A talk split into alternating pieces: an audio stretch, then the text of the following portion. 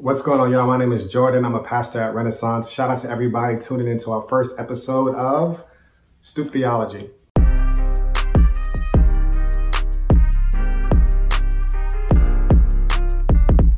Now, don't be intimidated by the name Stoop Theology. Rest assured, you are already doing theology. And my goal in this series is to help to us to do it a little bit better.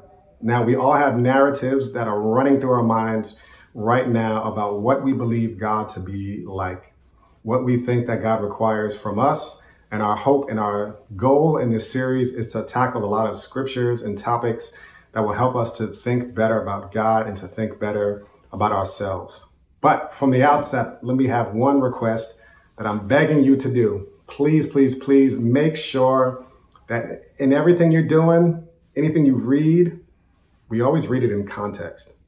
Now, context is like really important. Uh, I heard a quote that said, if Christ is king, then context is queen. Now, what that means is you really can never divorce these two things. In order for us to really get out of scripture what God wants us to get, y'all, we got to read it in context. There's so much beauty that we often leave on the table that doesn't ever make its way from our heads to our hearts, our head to our hearts, because we just don't read stuff in context. a lot of other times, man, we're actually just misled by different topics or scriptures because we don't fully understand the context of it. And it's a really dangerous thing.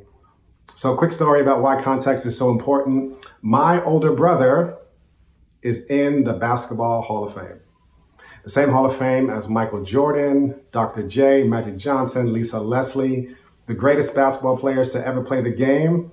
My older brother, Jared Rice, is also in that Hall of Fame.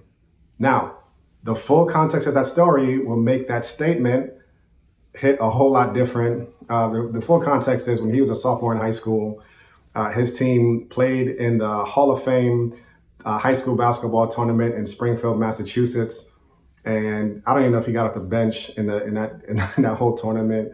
And at the end of the tournament, they took a team photo of which was placed in the Hall of Fame. And that weekend, my parents and I we went to the Hall of Fame to see his photo displayed in the Hall of Fame, and it was actually pretty cool to see it.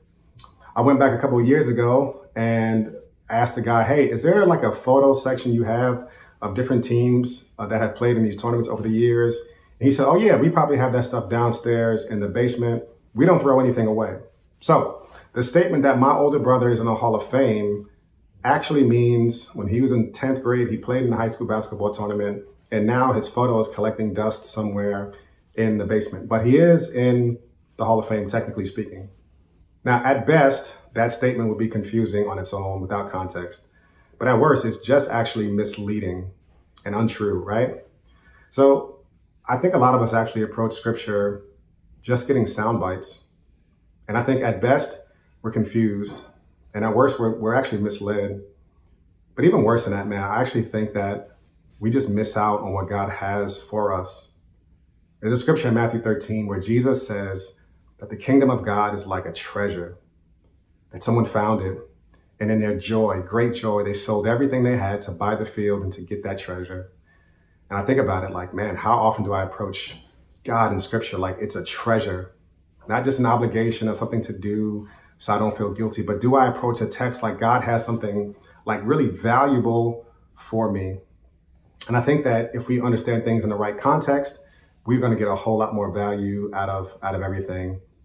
There's a scripture in 2 Timothy 2 and 15 where a man named Paul says this to his protege Timothy, and here's what he says: to do your best to present yourself to God as one approved, a worker who has no need to be ashamed, rightly handling the word of truth. Meaning that there's a, a right way and there's a wrong way to handle God's word. There's a correct way and there's an incorrect way to approach the scripture. And the correct way always involves us getting some really good context.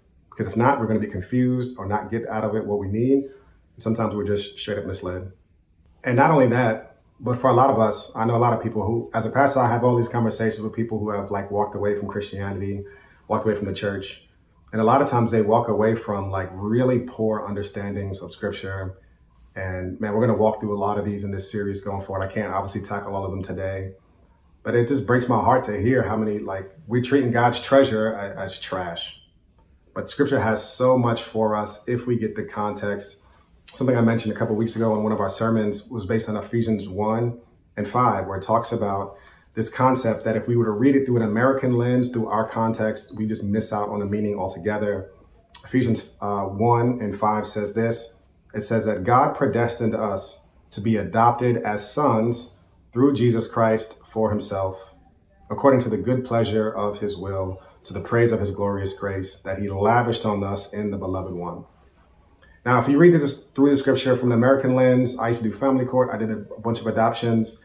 It sounds good, like, oh, God adopted us. And it's a powerful truth that we can get a little bit of the context. But what Paul is saying here in the scripture is like profound.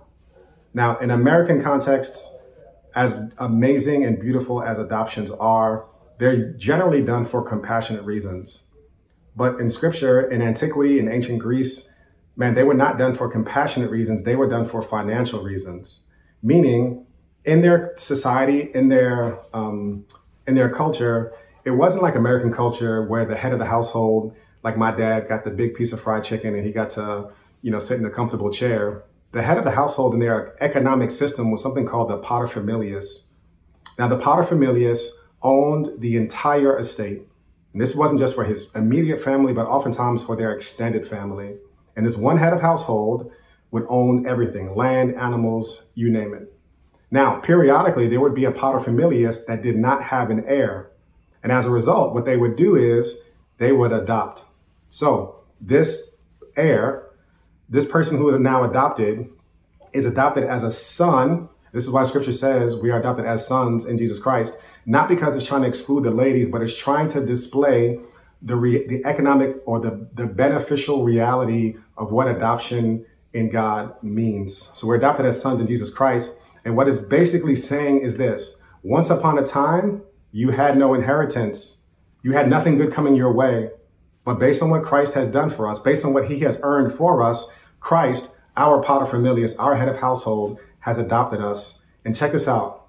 We get an entire estate of righteousness, of God's favor, not because he did anything. Now, the essence of the gospel is that it is a message not of what you must do, but rather what God has done for you. And that it's not based on your works, but based on the works of Jesus Christ. Now, how is that best seen? Through an inheritance. Years ago, uh, all over the celebrity news was Paris Hilton uh, living like a rock star, billionaire, and people were hating on her because you know she had all of this money and really did uh, didn't do a lot of work to, to get it. And essentially, many of us struggle with Christianity because we wonder how could God like love me and bless me and give me all of these things, and how can God truly uh, have like you know heaven as my destination when I have so many faults and flaws on my own. How could God truly treat me the way that He treats Christ? Um, and adoption is the answer that we were adopted by God. And as a result, we get the inheritance that Christ earned, even though we didn't do anything for it. Paul says this in Ephesians 2 For it is by grace you have been saved through faith. It is a gift of God. Now, later on in verse, uh, in chapter 1, Paul talks about this. He says uh, in verse 13, he says, In him you were also sealed with the promised Holy Spirit when you heard the word of truth, the gospel of your salvation, and when you believed. The Holy Spirit is the down payment of what? Of our inheritance until the redemption of the possession to the praise of his glory. So to be a Christian, what Paul is saying in Ephesians 1, is to, to be someone who is like a trust fund baby, that you have inherited an entire estate in this case, it's not money, but it's the righteousness of Jesus that we inherit, even though we did not deserve it. And that's much different than our American conception of adoption. And we miss out on the fullness of what the scripture is trying to tell us because sometimes, you know what? We don't have the context. So here's what I want you to do I want you to make sure you have a study Bible. There's a couple different versions we recommend at Renaissance, either the CSB, the NIV, or the ESV. And to get a study Bible um, written by any major company should take you a really long way of understanding the fullness of, of texts. Number two, I want you to always make sure that you never read a scripture in isolation. Always read the verses before and after, read the whole chapter. Read, if it's an epistle like Ephesians, try to set aside 10, 15 minutes and read the whole book because you get a much different connotation when you read through something that way. Uh, and number three, I want you to do what Paul told Timothy to do. I want you to do your best to present yourself as a worker who has no need to be ashamed, but who is working to rightly divide the word of truth.